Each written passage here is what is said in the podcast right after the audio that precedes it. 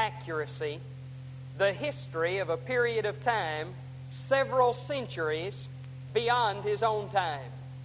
Isaiah demonstrates, uh, as though he were there watching, an ability to describe what happened during the era of the Lord Jesus Christ. And I am impressed that if we find Isaiah to be so completely accurate, we pay attention of the end of time, far distant perhaps to our own future. You know, one is no more unreasonable than the other. It is amazing to me that there were many who had developed a figurative uh, view of prophecy. They had become so self centered and centered on the nation of Israel that they had come to believe that all of the things the Old Testament said about God's Messiah were spoken about Israel herself. They took the very beautiful passages in Isaiah's uh, prophecy about the Lord Jesus as he suffered and as he served and as he was raised from the dead.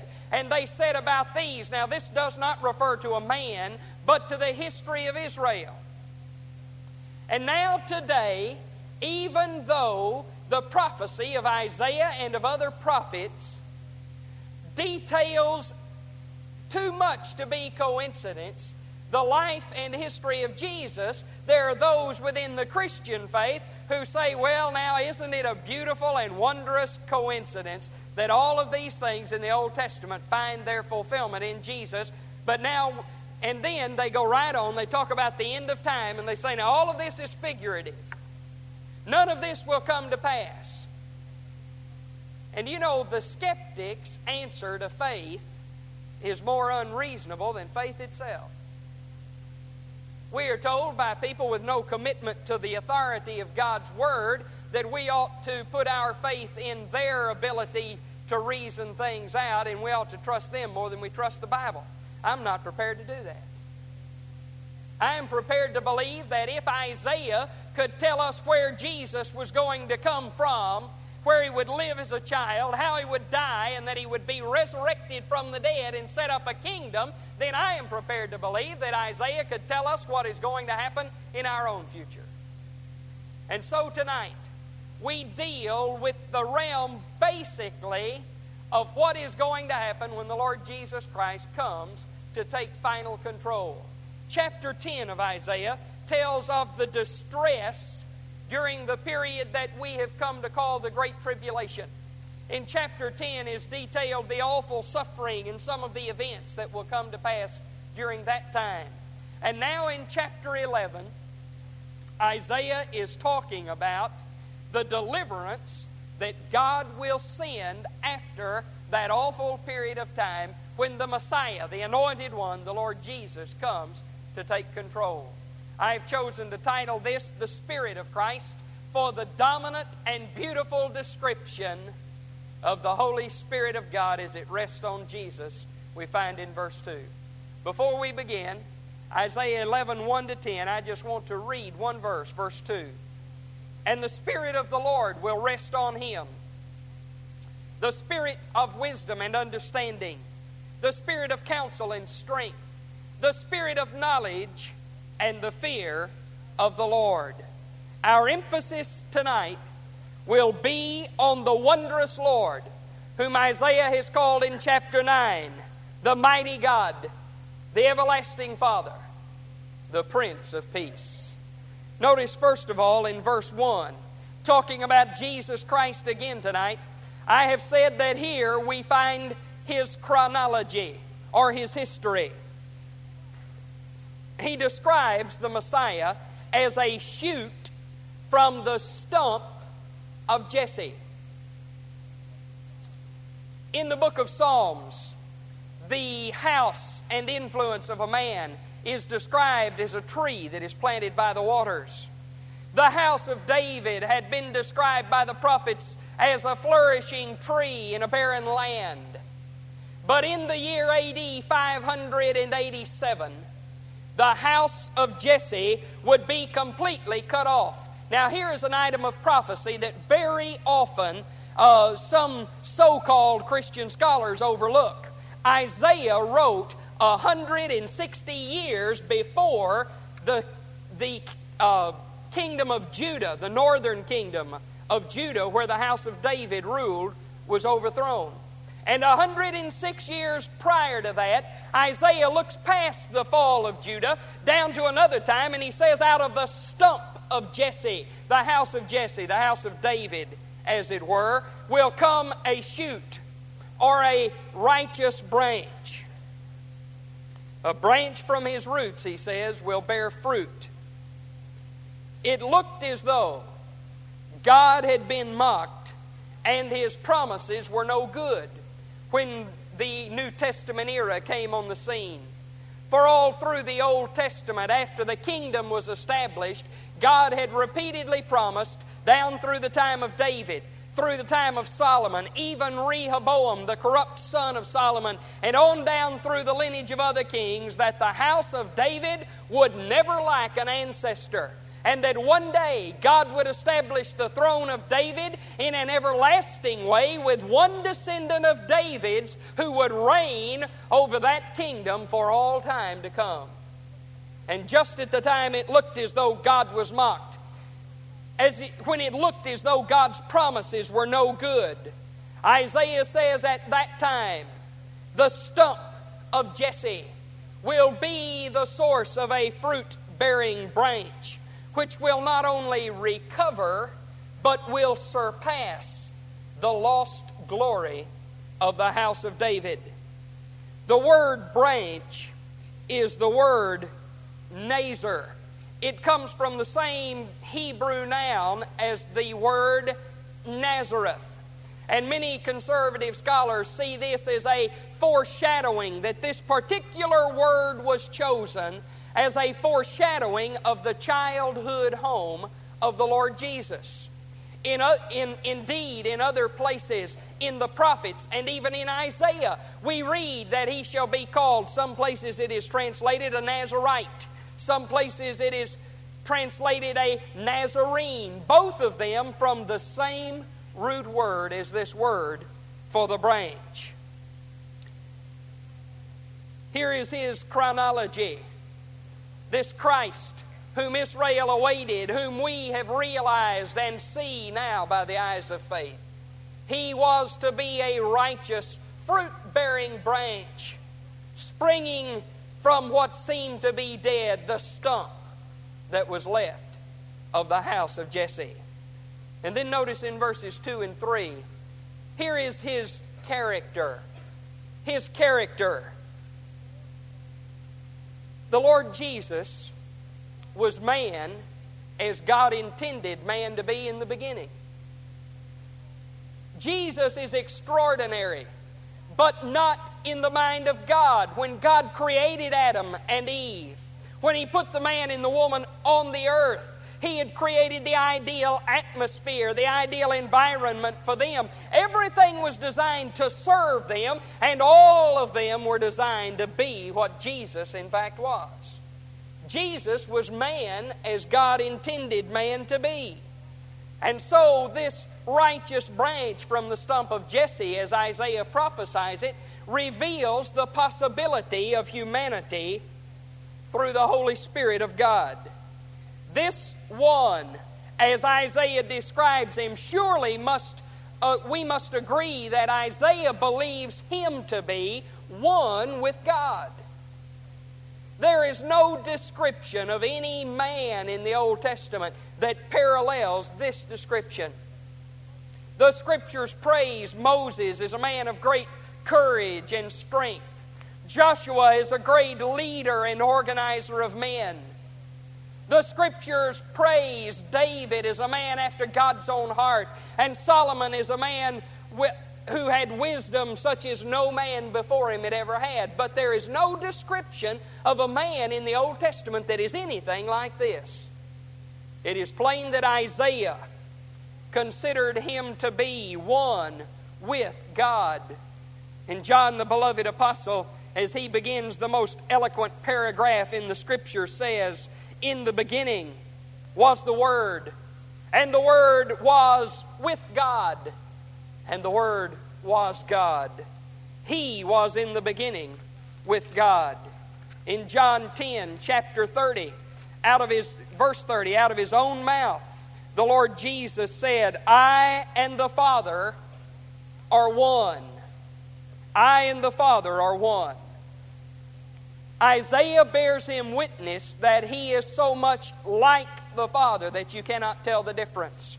But it is plain that Isaiah says he is all that he is because of the presence of the Spirit of God in his life. In John 5, verse 30, the Lord Jesus says, I can do nothing on my own.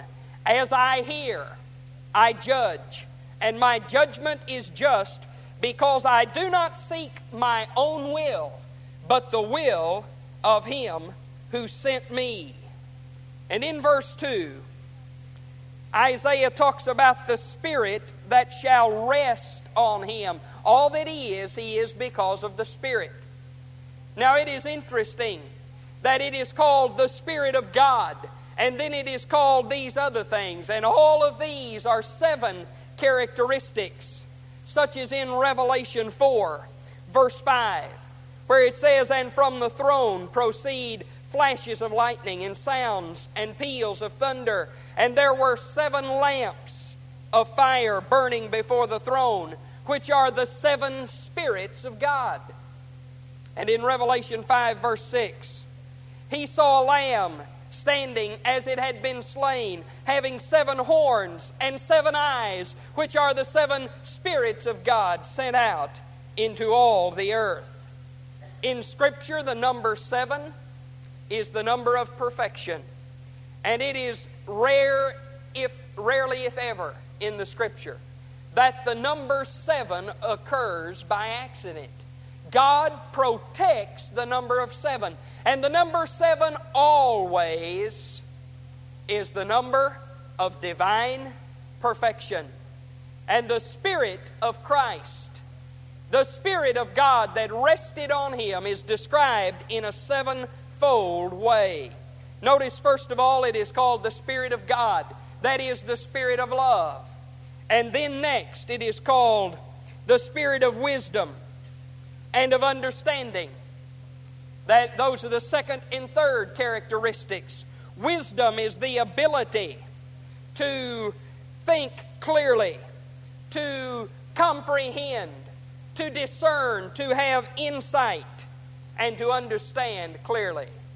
And understanding is the ability to put that into practice. The spirit of wisdom and understanding and then it is called fourth and fifth, the spirit of counsel and of might or strength. That is, he has both the ability to make meaningful plans and the ability to carry them out. He is our guide because of this. He is characterized by prudence. He is characterized by power. The word might in the Greek Old Testament is the word dunamis.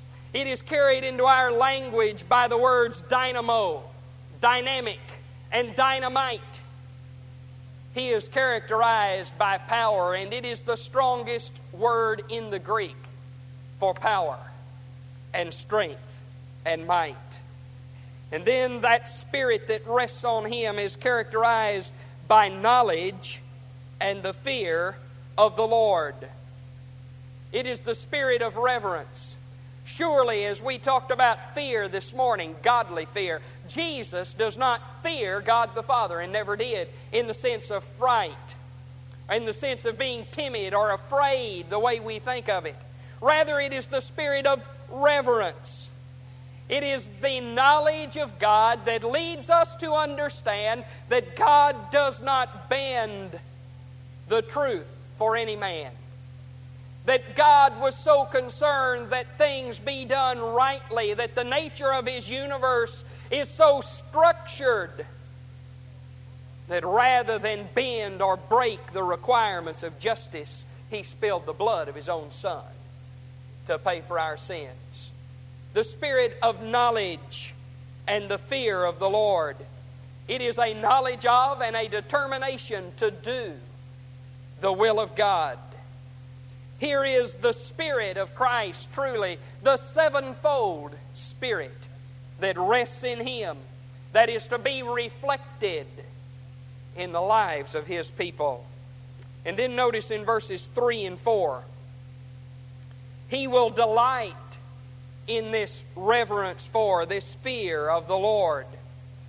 And He will not judge by what his eyes see, nor will he make a decision by what his ears hear, but with righteousness he will judge the poor and decide with fairness for the afflicted of the earth.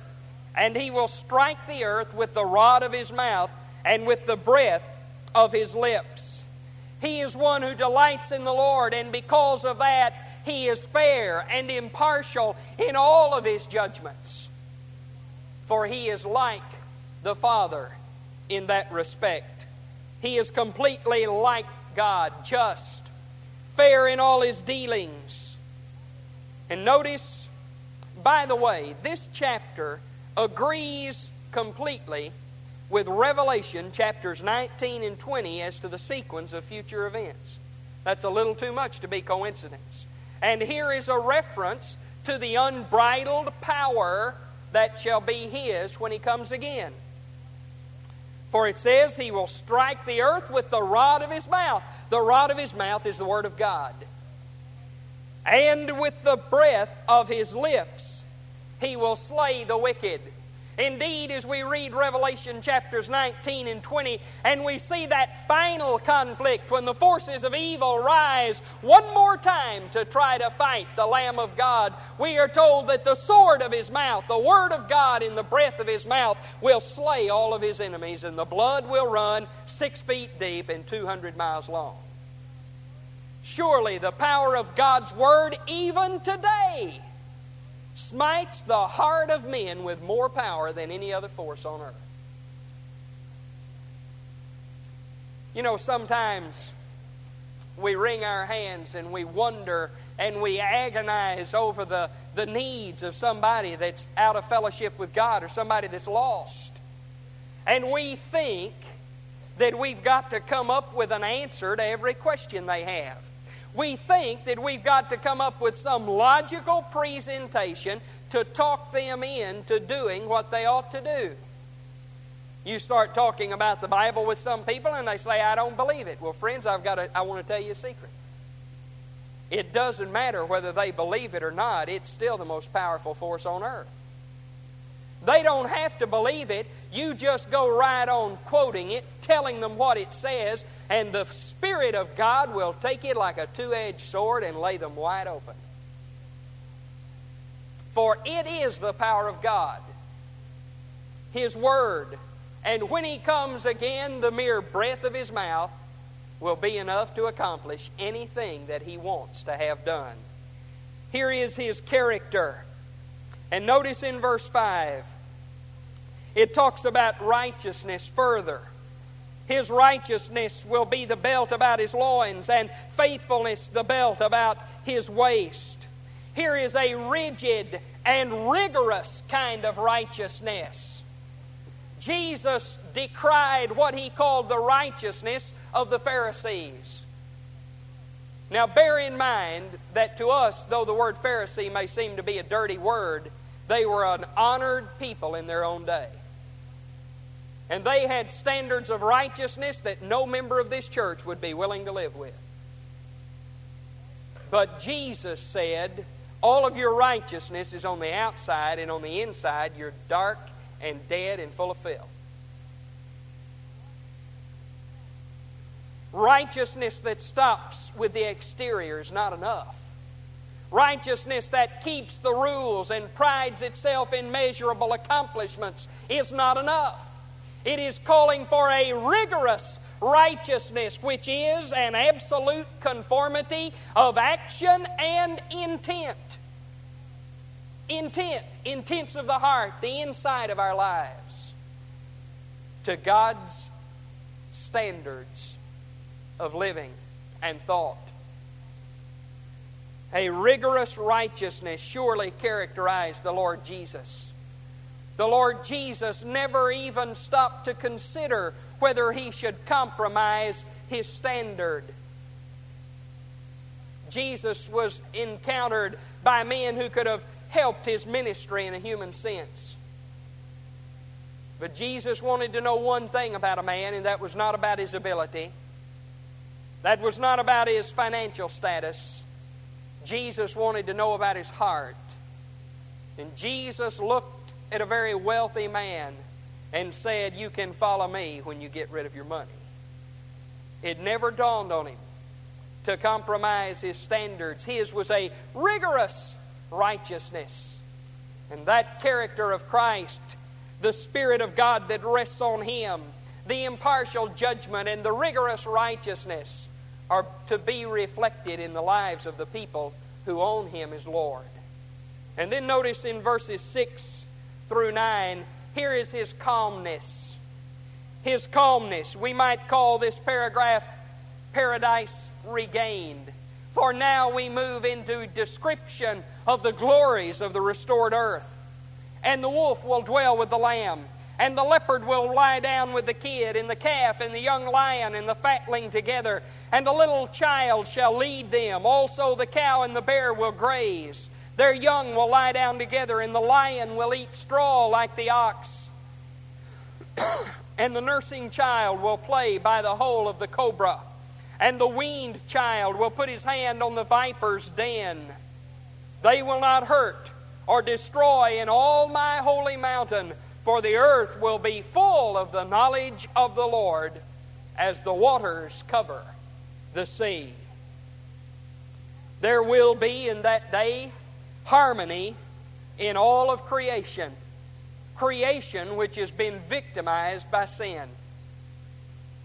I hate to give the enemy, as it were, more exposure than I need to, but I'm always amused as I read some of the so called commentaries I possess. It's some of the solutions people come up with. The argument that I have read from some, and thank God there are a lot of folks that believe the Word, but the argument that I have read from some of the commentators is that it is totally unnatural for a lion to eat straw, therefore it'll never happen. And I stop and think to myself, you know, that tells you a lot about that commentator. That commentator probably has some idiotic view of theistic evolution and doesn't really believe in the creative power of God at all. And I wonder if he believes in the resurrection if he doesn't think God can reorder the metabolism of a lion to eat vegetation. There will be harmony in all of creation when that day comes. You know, creation itself, and we fail to realize this sometimes, creation has been victimized by sin. For when God created the earth, there was no war between man and the elements. There was no hot or cold. There wasn't even any rain. There wasn't any need for it. And when man sinned and threw down his dominion, and Satan picked it up and became the prince of the power of the air, creation, just as the human spirit has been, has been victimized by sin ever since. In Romans 8, verses 19 through 22, and Romans is the key that unlocks all of Christian theology. Paul says this For the anxious longing of creation waits eagerly for the revealing of the sons of God. For the creation was subject to futility, not of its own will, but because of him who subjected it in hope. That the creation itself also will be set free from its slavery to corruption into the freedom of the glory of the children of God. For we know that the whole creation groans and suffers the pains like as childbirth together until now. Creation groans in anguish under the burden that sin has brought into the world. And I believe that when we reach the era of which Isaiah prophesies in this paragraph, that the restoration he talks of will be a literal restoration. It will be a glorious digression to the state that God created everything to be in the first place. And indeed, the lion and the lamb, and the bear and the cow shall dwell among us, and little children shall play freely among those feared serpents. Because we read in Genesis that there was enough familiarity that when God created the man, that the animals would come close enough that the man could observe them and give every one of them a name. It will be a literal restoration. The curse will be lifted, and creation itself will be liberated from the weight of sin. In verse 9, he talks about God's peace, and he says the whole earth will be full of the knowledge of the Lord. God's peace will be everywhere. And he says, as the water covers the seas, in other words, it will be just as covering, just as efficient, just as effective as the water in the ocean beds is to cover the floor of the seas. His Spirit, like the water of the ocean, will leave nothing that is unsaturated. Here is his calmness, an era of calm and peace, which will be like unto the days of creation. And then notice in verse 10, here is what I have called his charisma, his magnetism, his attractiveness that could not be resisted. It says that in that day, finally, after the struggle of ages and the victory has been realized, then all of the nations will resort or come to the root of Jesse, who will stand as a signal or an ensign for the peoples of the world, and his resting place will be glorious. In Romans 15 12, quoting Isaiah, again, Paul says, There shall come from the root of the root of Jesse, and he who arises to rule over the Gentiles. Now, to the Jew, there were two kinds of people Jews and Gentiles. And so when he says he will rule over the Gentiles, he's talking about the whole earth. In him shall the Gentiles, or the nations of the world, hope. His kingdom, as we will discover when we come to Isaiah 66 in the last message in this series, will be a universal kingdom the seat of his domain will also be the seat of his repose. He will be the first monarch in the history of humanity that could rest and rest easy in the throne of his power. For all conflict will be behind him. His rule will be established, it will be absolute. And Isaiah says, Of his government there shall be no end and the seed of his domain shall be the seed of his repose. He shall dwell in that kingdom in the blaze of uncreated glory. Man has created many glorious things. People travel around the earth in pilgrimages to see the wonders of the hands of man. But eye has not seen, neither has ear heard, neither have entered into the mind of man the things that God has prepared for them who love Him. For He shall dwell in a blaze of glory that has never known the human touch, a blaze of uncreated glory, glory as of the only begotten of the Father. For by Him were all things created, and through Him all things hold together. He is indeed charismatic magnetic, and his attraction will finally be in the restored earth irresistible to all of the peoples of the earth. These pronouncements about the Gentiles mean that all the nations of the world will look to him. All that Christ said about Isaiah, all that Isaiah said about Christ was true. Everything that he said came to pass intricate details Isaiah and the other prophets wrote his biography as effectively as the Gospels did. And so we must believe that everything they have said about the future, our future, will also hold true. Surely we can look forward to the day when the glorified Lord Jesus will be completely dominant. We can look forward to that day with great joy, assured that all of this, too, will come to pass. With the assurance, as Paul said, that now we see as through a piece of smoked glass, darkly and indistinctly, but then we shall see him face to face. And the Spirit of God, the sevenfold Spirit that rests on him, will dwell with us. May we pray. Father, I thank you for the truth of your word. Lord, I stand perplexed often at my inability to express it and explain it. But oh, how I thank you that it is true. I thank you, Lord, that the ministry depends on the Word and not on the one who carries the Word. Lord, I pray that every one of us will be arrested both by the sevenfold Spirit of Christ and by a vision of certainty as we look toward the future.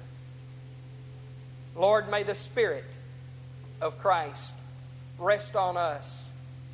And as we deal with people around us, may we deal with them, as Peter says, as aliens May the world not consider us natives, but may it find in us the answer to all of its needs. Lord, I look forward with Isaiah and with John to the day when you bring it all to pass. And I say with John, even so, come quickly, Lord Jesus. During the days that intervene, before you descend and the church goes to be with you forever, I pray that you will use us in the way that you choose. Thank you for revealing so much to us in the Word. Thank you for the assurance of a full revelation one day. Now do with us as you please. I pray in Jesus' name.